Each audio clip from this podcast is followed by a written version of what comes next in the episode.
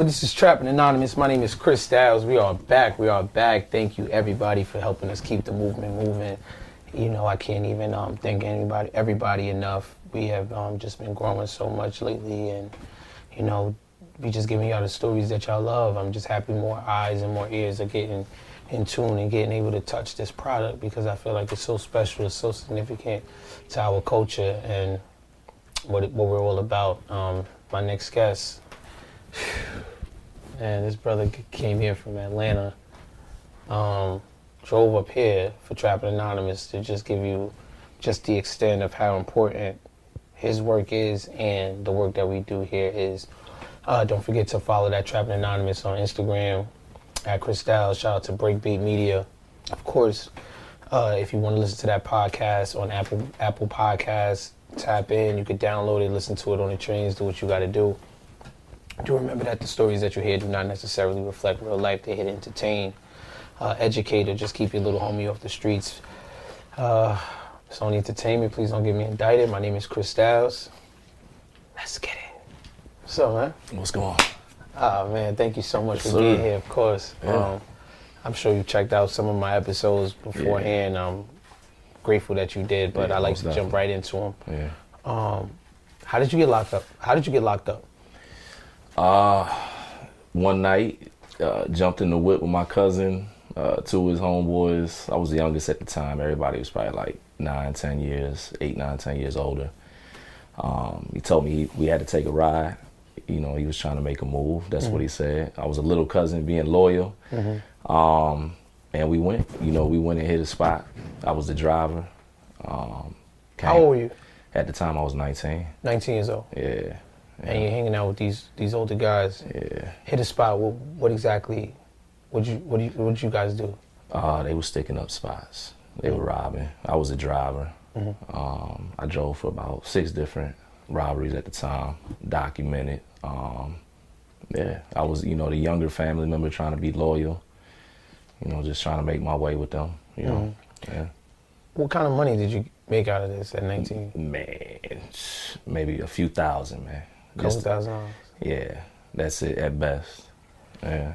So they running in spots. Uh, Is there any casualties, or is it? Or do they have to ever Nah. discharge their weapons, or do people just typically like you know here take the money? Yeah, no casualties. Um, you know, at first we were going with BB guns. You know, that was the plan. You know, um, so nobody could get hurt. Nobody ever got hurt physically, but you know, for for us it was adrenaline. It mm-hmm. wasn't even necessarily always a dollar amount. It was just it was just making a move. You know, we we're bored on a Thursday. Let's go see what we can do. So if you didn't get caught, you wouldn't have stopped. Maybe that, but not other things. Hmm. Yeah. What do you mean by that? Um, I mean, I was I was always like one foot in, one foot out. Hmm. I always thought that I was smarter than the streets when I was that age, you know. So I wasn't really I was in the stick up thing with them, but I was really in the hustling, you know. That was really my thing. But at the time, had just moved out to DMV, um, that area, not knowing, trying to get money, you know, that type of thing. So So out of six stick ups, you only made a couple thousand dollars. a few thousand, that's it. Yeah, once you split it up, yeah. And are, are these like convenience stores that they're robbing? Yeah, a few of them. A few of them were stores or restaurants. You know, some people. What, like I said, it, it, there was really no plan, no strategy. It was it was a bunch of younger. Well, for me, we were still younger. You know, nineteen to, to the older twenties or whatever. We just thought we were invincible. Right. Yeah. Okay, so the sixth time you get caught, Yeah. Well, something like that. what happened? Uh, my co-defendants at the time, or like you know, whatever, according to the case, ended up getting um, a disturbance call to their apartment. It was a fluke situation, as they say. Um, baby crying, neighbors hear weed or smell weed smoke. They call the police to making a uh, you know a complaint. They go to his spot. Um, cops smell the weed, hear the baby crying. Now they got they got reason to en- you know enter the dwelling. Yep. Um, and then he had kept a money bag from one of the crimes. But we, we don't. I never talked to the guy after that. Didn't know it. Couldn't figure out why he was keeping souvenirs. But A money bag, so like the actual bag. the that- money bag from like our first joint, yeah. and the police, they, the cops were searching, looking for the weed. They found the money bag. They hung on to it. You know, that's one thing about crime. I, I speak to a lot of people that have done a lot of things, Yeah. and one commonality that I that I noticed is the mm-hmm. simple fact that people never get caught for like what they're doing. It's always Very rarely. very rarely do people get caught like okay hands up hands behind your back Yeah, we got you you're busted you know what i mean it's always the little things that get you caught Yeah. essentially Yeah. Facts. so what happens after that Um, series of events. There was five of us total.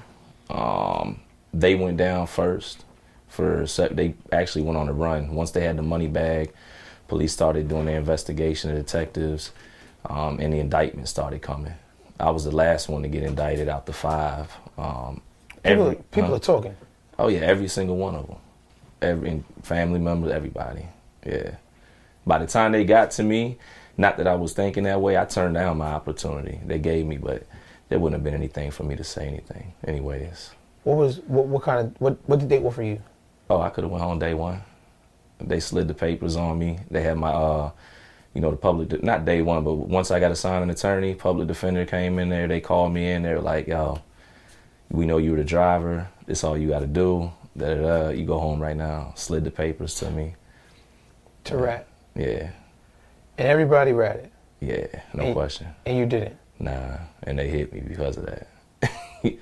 and did you think you were being like loyal at that time or did you just feel like you wasn't breaking no code what For yeah, nah, for me it wasn't even about loyalty. It was just what I stood on. Mm. It was I just I didn't want to be labeled. You know, I didn't. Not that- you know I'm 19.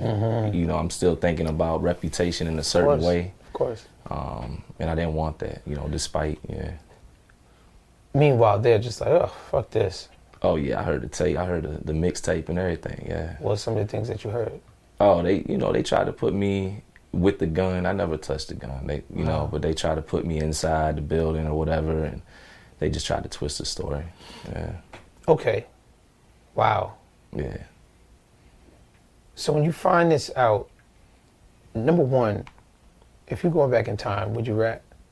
Back in time, If you could go back in time, knowing how they gave it up, knowing street credibility is just shit. It doesn't mean anything. nah, especially not nowadays. You know what I mean? Yeah. Um, a career wise, I could see like maybe like a rapper Yeah, not having to snitch for his reputation Yeah, yeah, yeah. so that he could still sell records. Yeah. But like people on the streets, I mean, especially people that are Yeah. snitching on you, like if you go back in time, would you snitch? looking at the whole situation. I mean, of course, the easy answer, I wouldn't have been there in the first place. But Ah, absolutely. But after that, um, like I said, I could have still snitched, even though they were already talking. They still, you know, they had given me the out. So at that point in that situation, knowing they were already talking, yeah, I probably would have agreed or Yeah. disagreed or whatever. Yeah, I'm gonna be honest. Yeah. Was there any respect for you standing tall? Did you did people did people respect you because of it? Yeah, event. Yeah, I mean they they respected me because they heard the story at the jail. You know the the papers are coming out.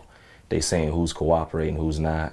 Um, I come back from the court date. I got hit, with, you know, with my time, um, and it, it it continued into the prisons. You know, if you got a pretty high profile case or a case where you your name's in the news or whatever, and you stand up, it it'll come, it'll follow you. How long did they give you? I got uh, originally sentenced 144 years. They suspended everything but 19. Yeah, uh, at the age of 19. 144 years at the age of 19. When you heard that verdict, if you could bring yourself back to that moment, what was hearing that verdict like?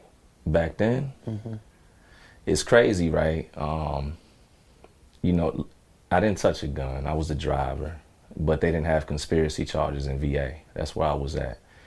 Didn't know that.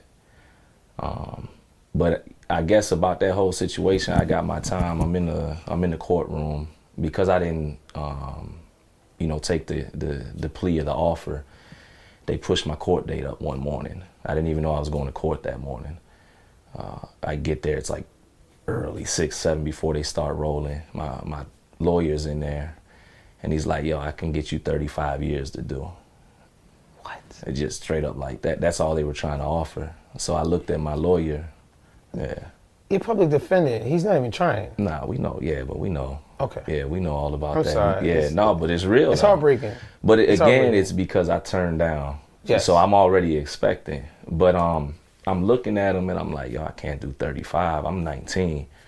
So he looks at me literally. He's like, well, you gotta, we gotta tell him something. I'm like, well, what you mean? He's like, man, just what, what should I tell him? He's talking to a 19 year old kid at the time. So at that moment in time, I got about 30 seconds literally to figure out how much time I'm willing to sacrifice from my life, you know, to make them happy and still get home for a second chance. So I just told him, I was like, man, get me home before I'm 40. Yeah. I didn't have a plea. I didn't have nothing to sign. And even then, it was, it was, it was Russian roulette because it was just a request. And they honored it. They honored it, yeah. What? Yeah. My mother was in there. She stood up. It's the first time I had gotten in trouble. I was actually I was prior military. I had gotten in trouble, you know, messed up when I was in the Air Force, but I had some things, you know, going. But yeah, they honored the request for whatever that's worth. You think if you would have went lower, you would have gotten lower? I don't know because when I was in the jail, I was I was watching. I, I watched a young kid from Philly. He was 16. He got a life sentence. Him and his homeboy for sticking up the pizza man. So you know, I'm in I'm in a, a racist town essentially. You know, um, and I'm watching people that look like me, my age, which is still going on, obviously, and I'm watching them get numbers. So it was it was the best number I knew to throw out there. It was crazy, and it, and it might not have made sense to anybody else, but I was like, if I get home before I'm 40, I can still, I can create a life. I can do, you know what I mean? And I knew how serious the charges were, especially where I was at. What age did you get out? Uh, I came home at 36. Uh, Wow. Your mother's reaction, the court's reaction when they sentenced you, like, what, what was it like? Um, man, mother's reaction, hands down. Like the moment I, when the cops came, they they went to my grandmother's first. They kicked the door in. I knew they were there. I looked at my mother. I came a little bit later. They told me what happened. I told my mother. I was like, man, just let's go. And she was like, where are you going? I knew I wasn't running. So when I went to the police station, whatever they cuffed me, I remember her screaming. And she was like, I just want to hug my son. Mm. And she was just screaming. Detectives, they were, you know, they were holding me back and trying to make a scene and all that. And finally, they let her hug me. Mm. And I just remember I couldn't hug her back. That's what I mm. remember about that whole. Before I got the time, before all that was like the first time I wasn't be I wasn't able to be there for her. She ended up having a nervous breakdown. She back, you know, she shook back, but it hit hard. Yeah.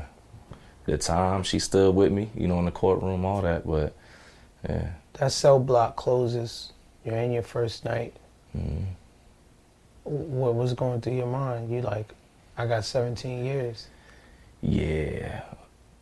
You, the very first night, they could have let me back out. I would have never been back, you know, in, in, with anything within my control. But I just remember prior to that, you know, I'm used to moving around and, you know, whatever. You know, I got my girlfriend, I'm living life, and then, boom, it's gone. Do you want vengeance with your cousin, with, with these people? Like, you, oh, if I see them, it's on. Like, what? I ran into one of them. Yeah, I ran into What, him. what was that like? uh, I had ups on him. Could have had him. I seen him. It was funny. He didn't know I got transferred back. They had me on an enemy hold, or basically that's where somebody can say they don't want you on a, a specific camp with them, but they slip up. You know, they don't. And uh, I ended up getting sh- sh- shipped back to a camp they had just shipped me back off of, and I knew it was it was a, something in the system, and I knew he was there. And I seen him walking, you know, one day he was walking from the child hall and I'm on a basketball court. They opened the gate and I come up right behind him. You know, I got my, you know, I got my banger or whatever. And I'm like, I, I was like, I was waiting for this because that's what I wanted.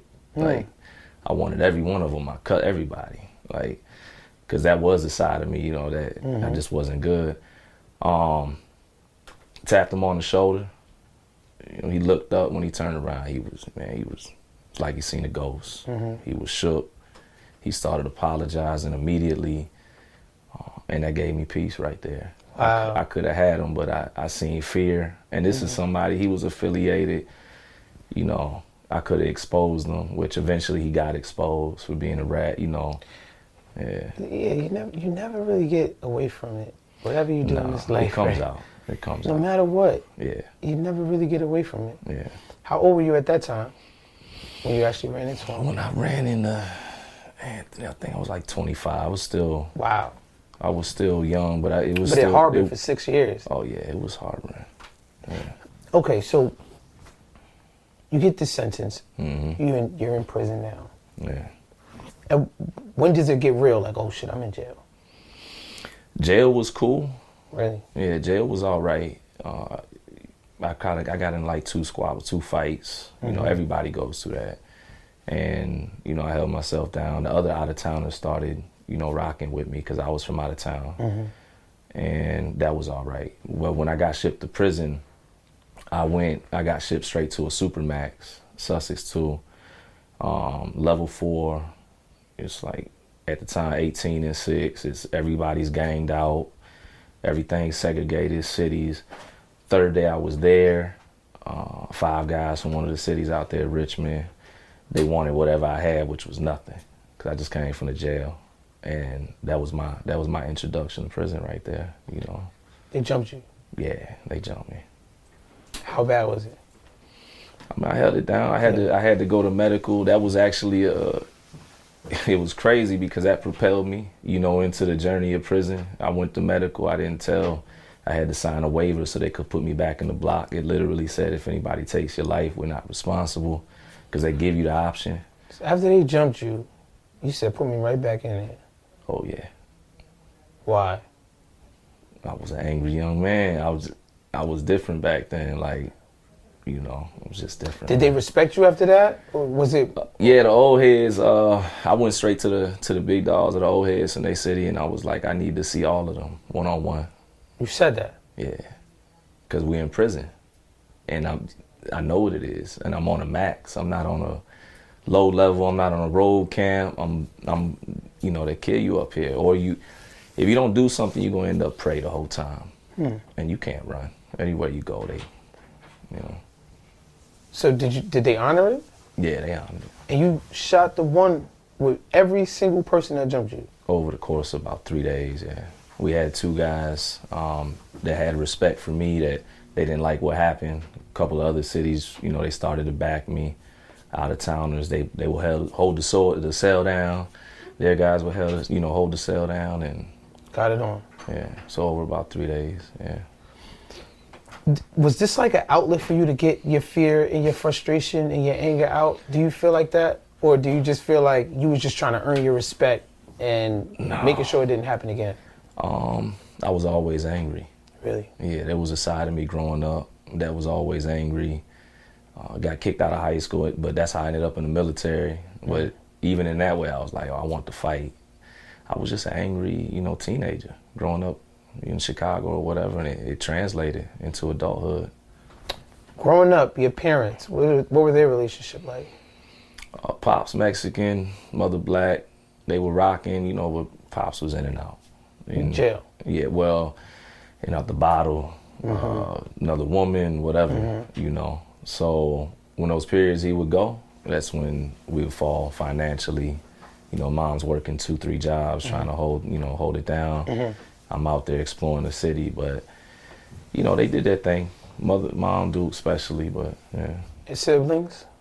Um, two sisters. Mm-hmm. Yeah, two older sisters, but they were already out the house. You was a baby. Yeah, I was the baby boy. Yeah, Oh, wow. and the only boy. Yeah. You could do no wrong. Yeah, to this day. to this day, huh? yeah.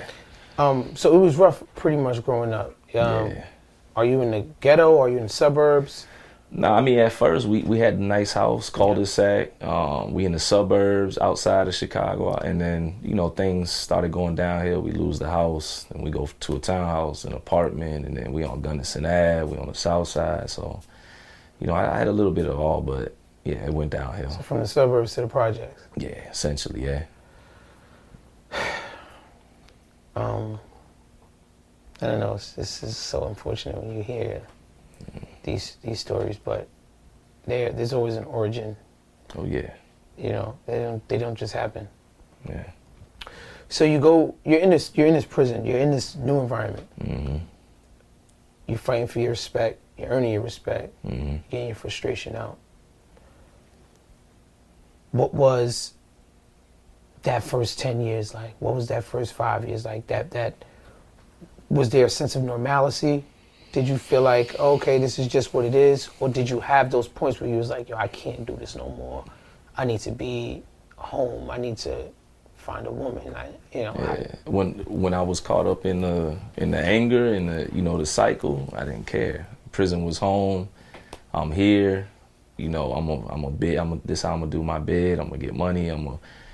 But when I started snapping out of you know growing up, maturing, yeah, I had those thoughts. what age did that happen? That maturity part. Man, some of the older brothers, uh, they pulled up on me. You know, one day, um, five percenters they pulled up on me. Nation guys, they was like, brother Willie, my man poet. It was like, yo, you don't even know who you are. Mm. And they were like, Once the old head hit you with that, yeah. When the old head hit me with that, I was like, I was like, yeah. you like, hold, what you mean by that? yo? Yeah, but he said it cool. You know what I'm Yo, saying? He was course. like, he's like, man, you know, and he hit me with that. And I was like, okay. And that's when the change. You know, I was getting around some brothers that had been doing 20, 30 years, or and were focused and helping. So yeah, that's when the shift came. Who were you? What did What did he tell you? Oh, he said, well, um, he was just like, man, go start go building, start building with the, those brothers over there. Mm-hmm. He was talking about the five percenters. Got over there, was building with them, Mm-hmm. got knowledge of self, and just started traveling. But ultimately, in that conversation, he was like, man, you got influence. You know how to communicate. People listen to you, and you in prison. He's like, you got potential, Yeah, but you're going the wrong way. yeah. Yeah. It's it's sort of ironic, right? You Mm-hmm. have these people that are in prison, Yeah. and obviously they just made a mistake in their life, or you know, they just had a life of crime at some point in their life, Yeah. and they're just so insightful. They're just so it's like, well, how, how the hell did you end up here? yeah. You know what I mean? Yeah, like, do you Facts.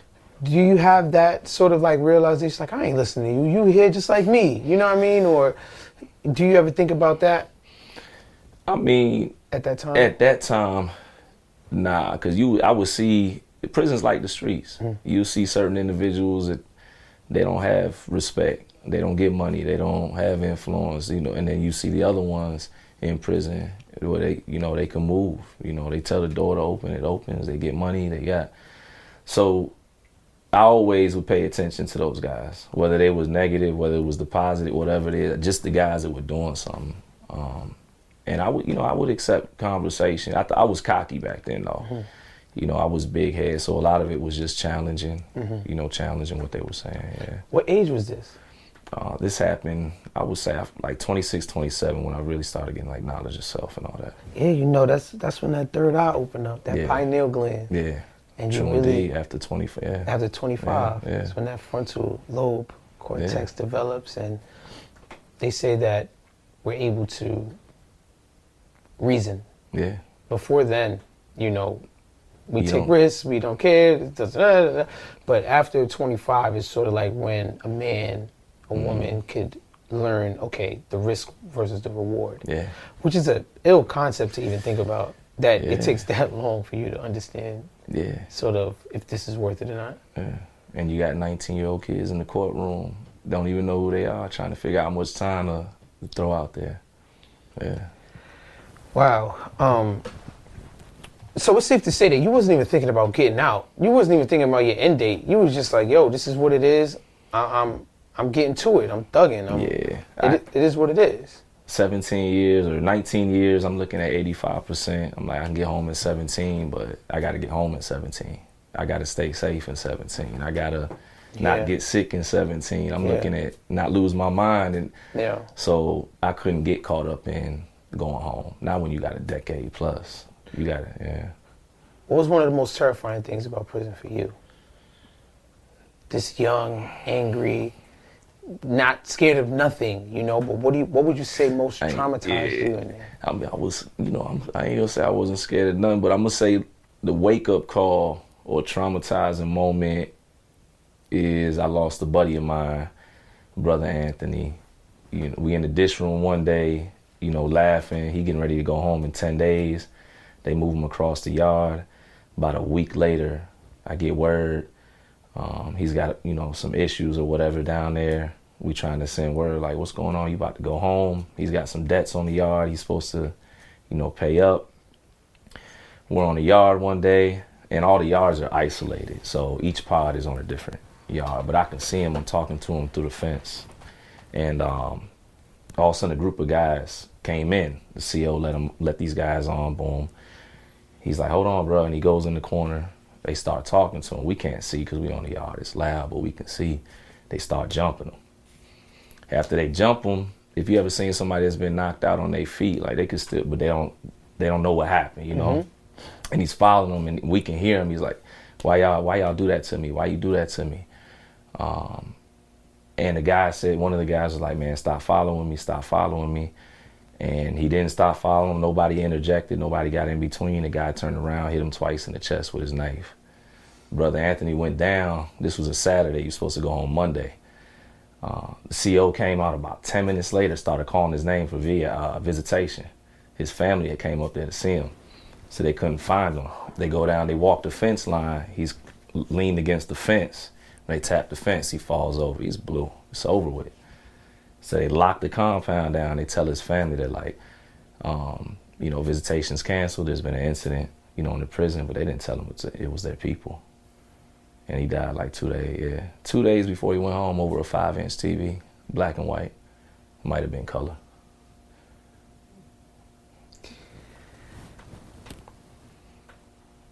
What? Yeah, a dead old. He owed somebody a TV. Yeah, owed somebody a TV, and decided to give it to his family member before he left. And dude took his life over that. Mm-hmm. What was y'all last conversation? man, we was happy. He did ten years.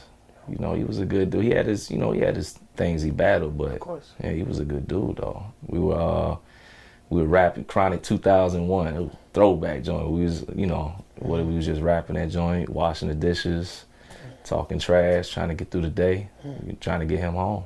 Mm. He was in countdown mode. What did that do to you? It made me realize I wasn't invincible. I could die in there over nothing. Yeah. Yeah. Yeah. And he's probably just staggering. He's not even coherent at that point. You know, nah, he, he was. He wasn't really trying to. He was out on his feet. You he, watched it.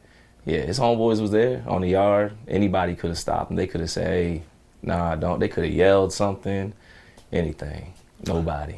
The dudes that did it, was there any retaliation on them? Did you want to ha- harbor any of that, or did you sort of say, you know, I'm gonna just? That there was no chance, and it, you know, honestly, in that situation, in that setting, it wouldn't have been mine anyways to handle. It would have been his city or the people, you know, the people mm-hmm. that.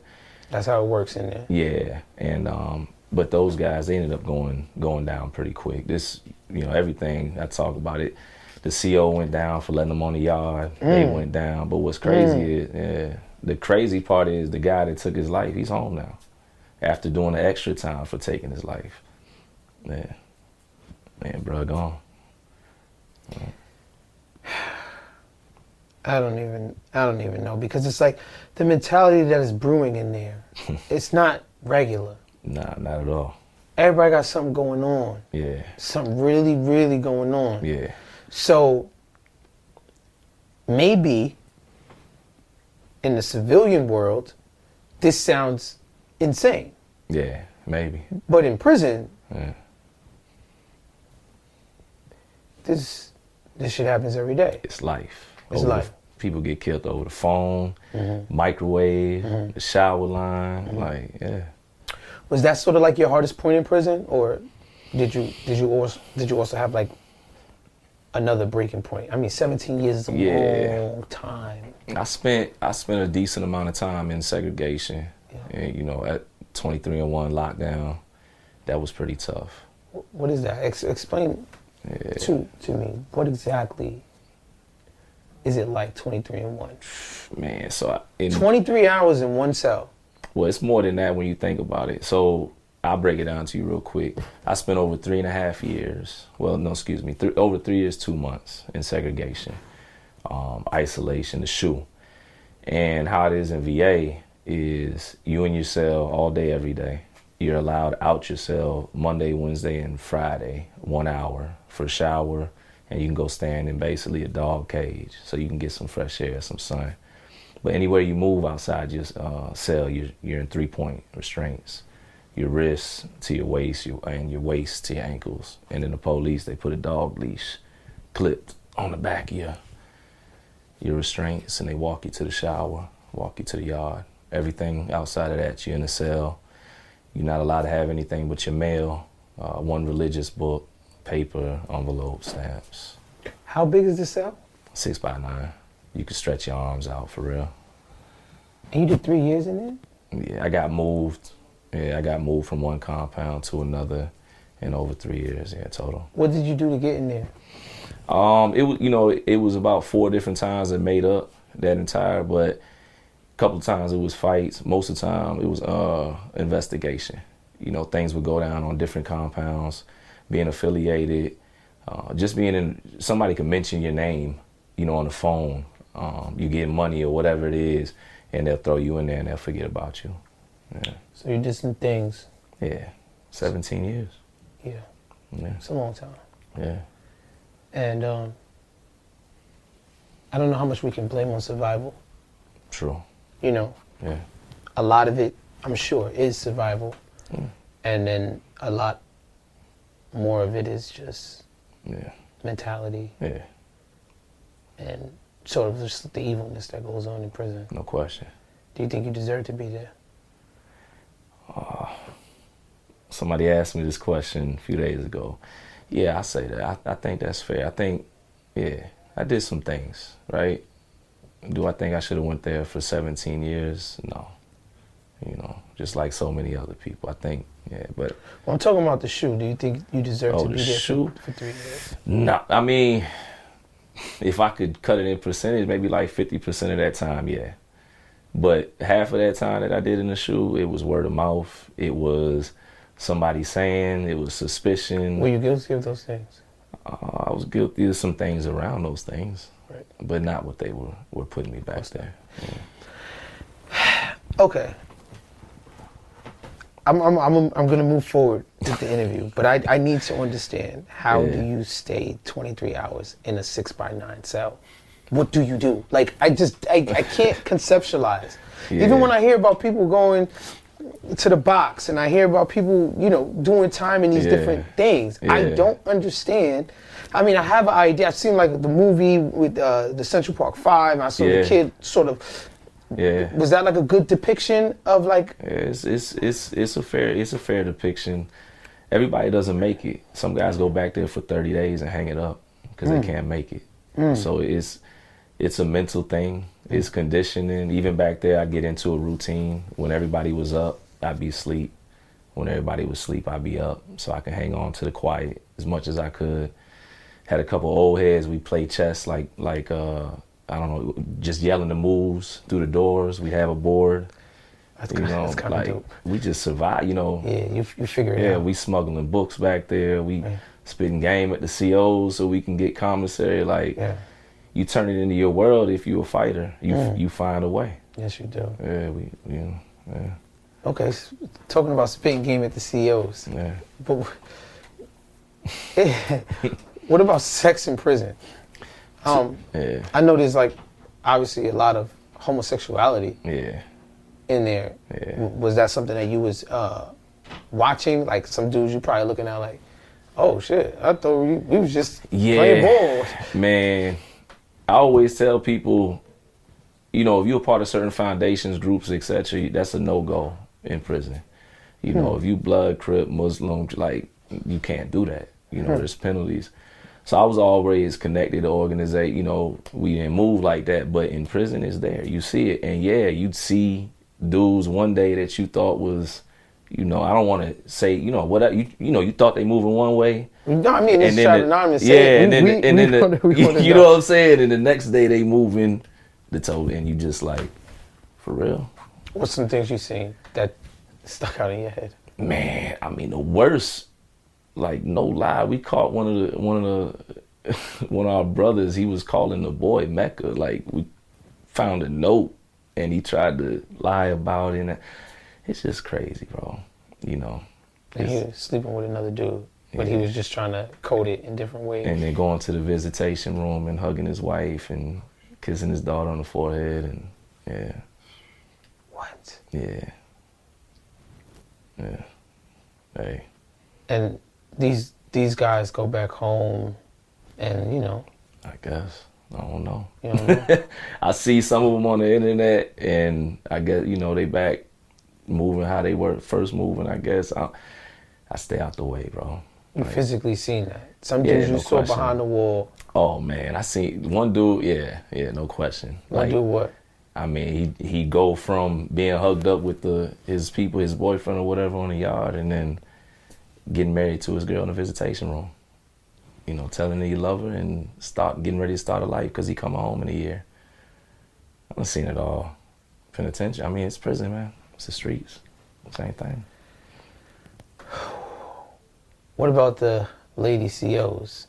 Are they in there? You know, you always hear stories about uh, sort of. I, actually, I think this was in Atlanta where recently a, a woman had got busted. hmm I think she was like sucking an inmate's finger or something like that. Yeah. And, um, she had like ended up losing her job and stuff like that. Yeah. How common is that? The COs falling for the game and you know.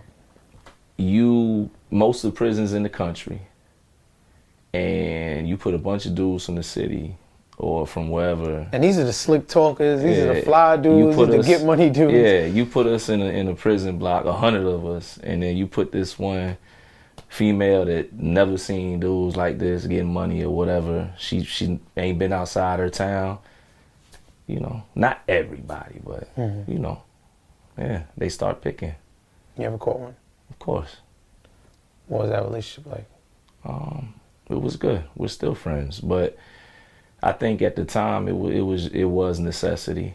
You know, Mm. she she needed to accomplish some things, and I wanted to accomplish some things, and we started rocking. Yeah, Where are you finding? Where are you having sex with her at? it was. I mean, we where I was at working in staff dining. They didn't, you know, they don't have cameras and stuff like that. Mhm. They don't, you know, that's where the officers are at, and that's one of the trusted positions, you Mhm. know, in the penitentiary. And I had, they trusted me, so I'm feeding the, the officers and laughing with them, ah, and you know, the whole time when they leave, the supervisors in there, we one on one, and uh, yeah, there's blind spots in prison, for sure, for sure, I couldn't imagine. yeah. Um, and how long does this go on for? I mean, altogether, she ended up having to leave the prison. Um, one of my so-called homeboys started running his mouth, gossiping. You know, she she walked out before they could take us down. Altogether, we rocked for about six years, though. What? Yeah, from inside the prison to her coming up there visiting. What? Yeah, Then they're not like, oh, you can't come up here and visit him. You, you at work first, yeah, At but they shipped me. They shipped me off the compound where we got put under investigation, and she waited her period. I think it was like twelve months or something. They couldn't do nothing. Wow. So you were part of her losing her job. She was on her way out. She didn't want to stay there. Yeah. You know, it's it's dead end work. A lot of those CO jobs and stuff like that. Yeah. Yeah. So she wasn't too pressed. Well, okay. Uh, I'm sorry to get detailed, but it's just like It's all good. there's like no condom. You don't have condoms. This is like unprotected sex. This is just like pulling out. This is like hoping she doesn't get pregnant. You know what I mean? Like yeah. you just chancing it, and then you don't know what she's doing back at home. You know what I mean? She could be doing. That's what- probably. I mean, and no, you know, no harm in disrespect, but that's probably what kept me being reserved at times. Cause that's the other thing when you pull, as they say, when you pull some a female in there, that's the one everybody's gonna be down on, and you paying attention and you seeing if she likes the attention or not, and then you Mm. wondering what happens when she go on. So I mean. Even when I was in there, I still had control and composure because I still didn't want to, you know, I didn't want to come home with no STD, and Mhm. I definitely didn't think I want to, you know, respectfully. I didn't know if I want to have a kid with her. What's the mis- What's the biggest misconception about prison or people that went to prison? Misconception about prison is people need to understand this. It really is like the streets. Mm-hmm. Like- yeah, you keep saying that. Yeah, I keep saying that if if if you're a certain if you got a certain mindset, if you're strategic and you know how to, you know, articulate yourself in that environment, you can accomplish whatever. You can get your hands on whatever. You can do whatever. You know. I know you were jumped in prison. Mhm. You ever jumped someone in prison? Uh, I've been in squad. I've been, you know, two or three of mine, and you know, two or three of theirs or whatever. But I never really pushed nothing. I was never the initiator. Not with Mm. me and mine. No. It's just not really a character. Nah, I don't like drama, man. It's Yeah. just even as angry as I was, it was like I was always just waiting for the opportunity. I wasn't really pushing at it or just walking. Yeah, That's probably why you're so blessed now. I think so. Um, what was your biggest regret? I don't know if I have one, which is crazy. People ask me how could I be at peace with the 17, and I think it coincides. I don't know if I have regrets either because I, I feel like I ended up where I was supposed to be.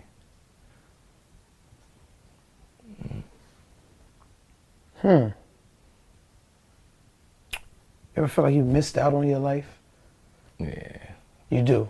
yeah. At times, I Oh. think about it. Mhm. I think about. I miss my whole 20s. Mm. Yeah, I miss. You know, that's the year where everybody's partying and you know doing all that. So I, I used to think about that, but at the same time, I remember my mother telling me, you know, she believes prison saved me. So I also think about maybe I wouldn't have made it through my twenties. You know, maybe this kept me. Maybe she Mm. was right. Maybe she was right.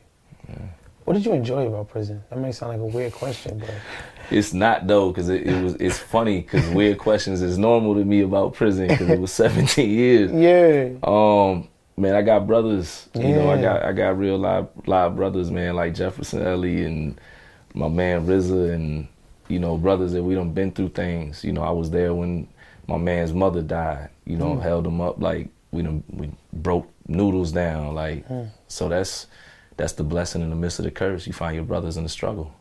Hmm. Both of your parents still alive? Nah, father passed, mother's still alive. though. Your father passed while you were in prison? Oh yeah, yeah. What was that like? that was hard. I still, you know, still battle with that. Uh, last time I seen him, you know, as a young man prior to, you know, getting locked up, he was drunk. We got the, you know, got the tussling, fighting, or whatever, and never got to apologize. Never got to, you know, He was drunk and you and him start going at it yeah, with each other yeah. Prior, yeah. That's in the time. in the jail. No, this is the last time I seen him before I got locked up and all that. Oh, as a youngin. Yeah, and then he ended up passing when At I was age? locked up. Man, he ended up passing when I was about 28, 29. 28, 29. Yeah. And that was the last time you spoke to him? Uh, last time I had spoke to him was about five years prior to that. Mm. He had finally reached out one time. We Mm-hmm. were gonna try to talk about what happened and all that. And Mm. yeah, And he passed. yeah, What did that do to you? gave me a greater concept of time, appreciation of life. Mm. You know, I lost him. Uh, lost my grandmother not too long after. I started losing people that were close to me while I was, you know, in there. It's always it always seems like it hits people ten times harder than it would out here. You know what I mean? Just being, just missing things and just what if I could do this and fall victim to the what if game. You know what I mean? hmm Have you ever felt yourself doing uh, playing that uh, what if what if what if? No, I feel like you go crazy because you can't do nothing about the other path. You know, you can't go back in time. You just got to keep going forward, for real. Speaking about moving forward, um, you're married now. Yeah. Uh, how did you and your wife meet? met while I was still locked up. Wow. Yeah. I was running a nonprofit with uh, one of the good brothers I know, reaching out, you know, outside organizations, just people to work on the outside. Got on a business call with her. Um, got introduced to some friends. I was doing some speaking seminars, some engagements already in prison for colleges, and Oh wow. yeah, she had heard about me. And homegirl told her, told her I sing and all, you know, put me on. You can sing too? I could sing a little bit. I ain't, I ain't like that. But Oh, I, I. I, I went with it though. You know what I'm saying? Since it got me, it got me in the door. You know. What, what was the first song you sang for her? You know what? I, I just be singing to the radio. I need to really. I, but yeah, I got some for our our, our re-up, our, our five year. Yeah, Okay. yeah. How, how do you know, or how does she know? It wasn't just jail talk. You know, a lot of people become real. I love you, baby. Like, Yeah. I swear to God, when I get out of here, I like, wasn't like that. I, I just got out of a six year, a six year relationship, and it mm. was exhausting. It's hard to be in a relationship when you locked up, mm. and your your significant other that who you rocking with's on the outside. So I wasn't even looking for that. But on a business call, before the end of the call, she was like, "Yo, can I pray for you?" yo, when a woman pray for you, yo, It was over with. I swear, bro, It was over with. they don't know. Like that's was- she was my wife right then. It was over with. Cause that's some real, that's some real like, yo, you Yeah. going what? Like nobody, nobody even pray- said no ill shit like that to me. What you Yeah. mean you gonna pray for me? Like, Yeah, and they really, yeah, no, that's tough. yeah, That's tough. yeah indeed. Um, and were you always sort of like the commitment kind of guy, or do you think you became that uh, over the course of? I've always been growing up. I was always I always had a girlfriend, you know, fiance, whatever. And I knew when I came home, ultimately, I was trying to build something. And my people that came home before me, they was running around, you know, trying to play the streets, the clubs, whatever. They was running into headaches, you know. yeah. So I kind of, I was like, I'm looking for a woman, somebody that's building her own, For sure. so I can link up with her, build my own, put it together, and let's go. What do you tell a kid that's facing 15 years right now, and it's his first day inside, and he's like, you know what, it's over. It's not. You might got to take the hard route, but it's not. You come home and you can you can make something of yourself. You can do it. It's gonna be hard. It's gonna be hell though. In order to find your heaven, but you can do it. Mm. Yeah. What do you tell you? You know, after he gets jumped on his what fourth fourth day in there? Hey, yeah. Yeah. What do you What do you tell What do you tell you? And that just the guy that just wants to square up with everybody one on one. Yeah. What do you tell that kid? Just let go of that anger. I think ultimately that's what what led me that way. You know, the whole way. What does he tell you back? Then, hmm not right now. Hmm I got to do something first. I gotta get this off. Yeah. No question. Back then, yeah. How do you become a principal? man, working hard, um, being a leader in my family. My wife, she had a dream. I told her if she married me, I'd get her to school. Mm. It took me like two years. Did it?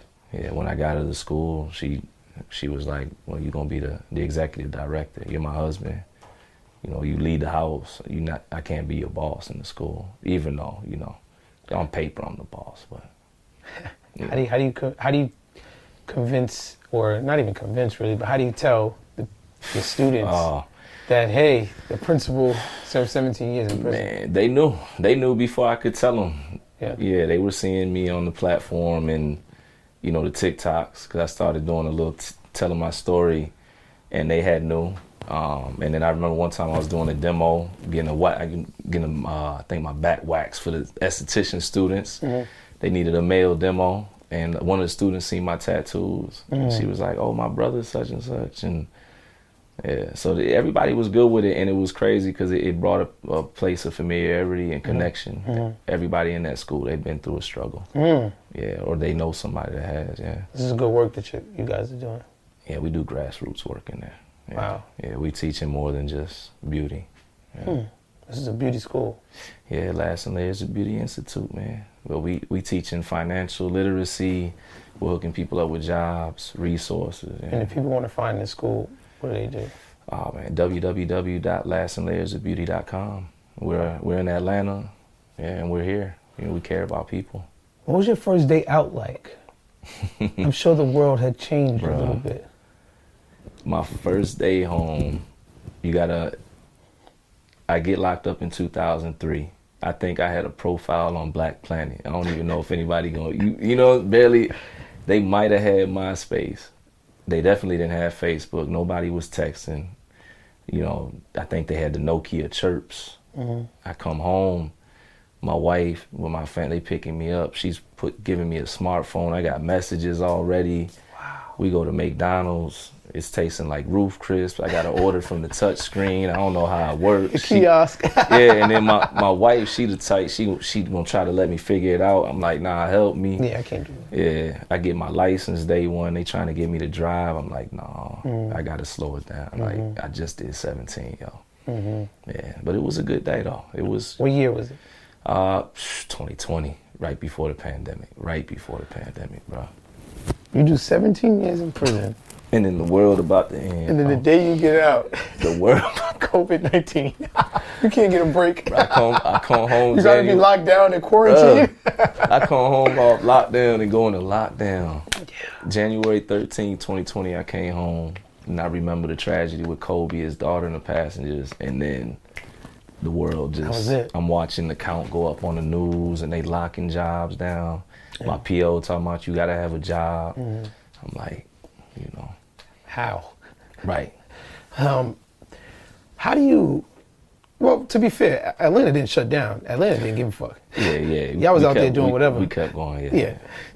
Yeah, we kept, we kept we gotta have that hookah. We was at we was at Blue Flame. Oh yeah, it's- we, we was going. We was going. Yeah, you could have had a job. Yeah. I had a job actually. I never stopped working.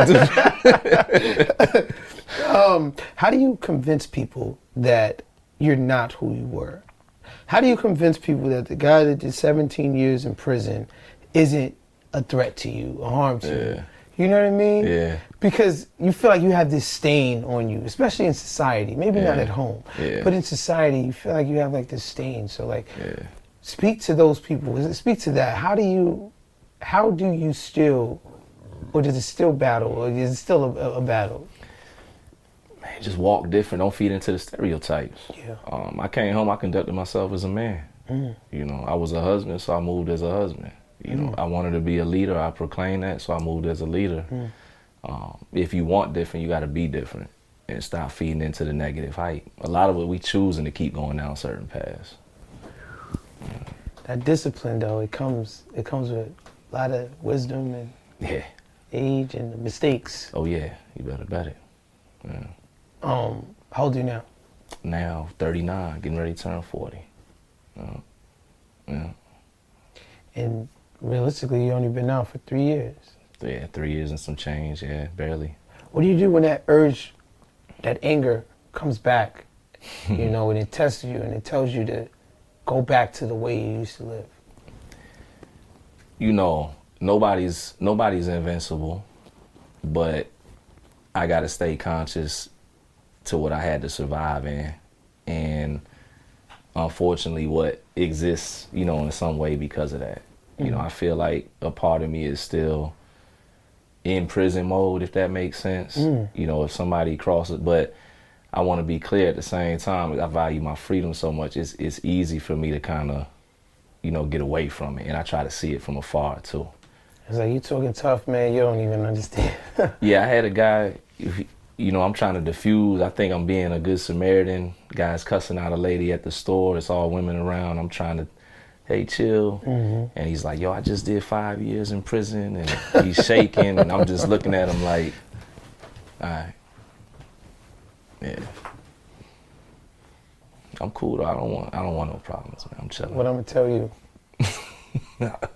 what kind of role did your mother play throughout this whole entire process? Was she a person that turned turned her back on you? Nah, man, that's mom. That's that's the rock right there. Mama she, love. Yeah, she was the only one that never went nowhere for real. It's crazy. how Everybody just turns. Yeah. Everybody turns. Everybody, bro.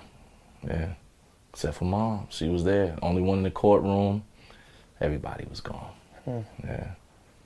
Was she someone you could tap into when you was like, ah, I can't do this no more? Ah, It's difficult. I got an older mother, and she's not really. You know, older generations they don't really talk about emotions. No, no. you know, I had so to convince my mother to say you love me regularly. I know that she did. But yeah, but it, it's Yeah. right. So really, for me, when I reached out to her, it was just that familiar, familiarity, that Mm-hmm. presence. But I wouldn't let the conversation get too serious. Any PTSD? Of course, better bet it. What's the Uh, worst? What's the worst it's probably gotten? Man, PTSD. I think I had to get used to knowing that I wasn't in prison anymore. I mm. wasn't inside of a cell anymore. Mm. You know, I wake up with night sweats. Um, You know, it's not uncommon. Guys come home from prison, they have panic attacks. Yeah. We trigger, we go through all these traumas and we think it's normal. And then we mm-hmm. come home and we get in a normalcy and it's like at being after football practice, you can start to feel those hits, you know, and they surface at different times. That whiplash. Yeah. It's, it's crazy on a much smaller scale. Like I remember I used to like party with my friends all the mm-hmm. time in Brooklyn and go hang out and stuff like that. And like we would always end up like fighting or somebody would mm-hmm. get stabbed or something like Yeah. that. It wasn't until I became an adult that I realized people go out to party and they come home just fine. Like they, they don't Just- they don't fight. They don't. Yeah, like they have a good time. Yeah, they they get in their just come cars, they come home. I didn't realize that. You know, and I, th- I remember that sort of shock that I was just like, wow, like we we was just living wrong this whole time. Like you know, much smaller scale, but. Um, what's your favorite quote? I'm not afraid of the dark. That's where I find the light. Hmm. Yeah. What does that mean for you? a lot of the work that I do now, presently, I'm connecting with people. I'm able to support and, you know, give advice to people that are going through, you know, what I went through or darker times. And I feel like you can't really help people unless you've been there, you know, yourself, man. It's something that uh, people would be surprised to know about you. And people know I do prison advocacy, um, but I don't. I do a lot of suicide advocacy. I call it that for a reason. There's a lot of survivors, a lot of people that were possibly on their way out or thinking about it that you know we connected with. Yeah. You gonna sing a song for us? Or is that too much? Not today, man. it's Trappin Anonymous. My name is Chris Styles. Indeed. Let's get it.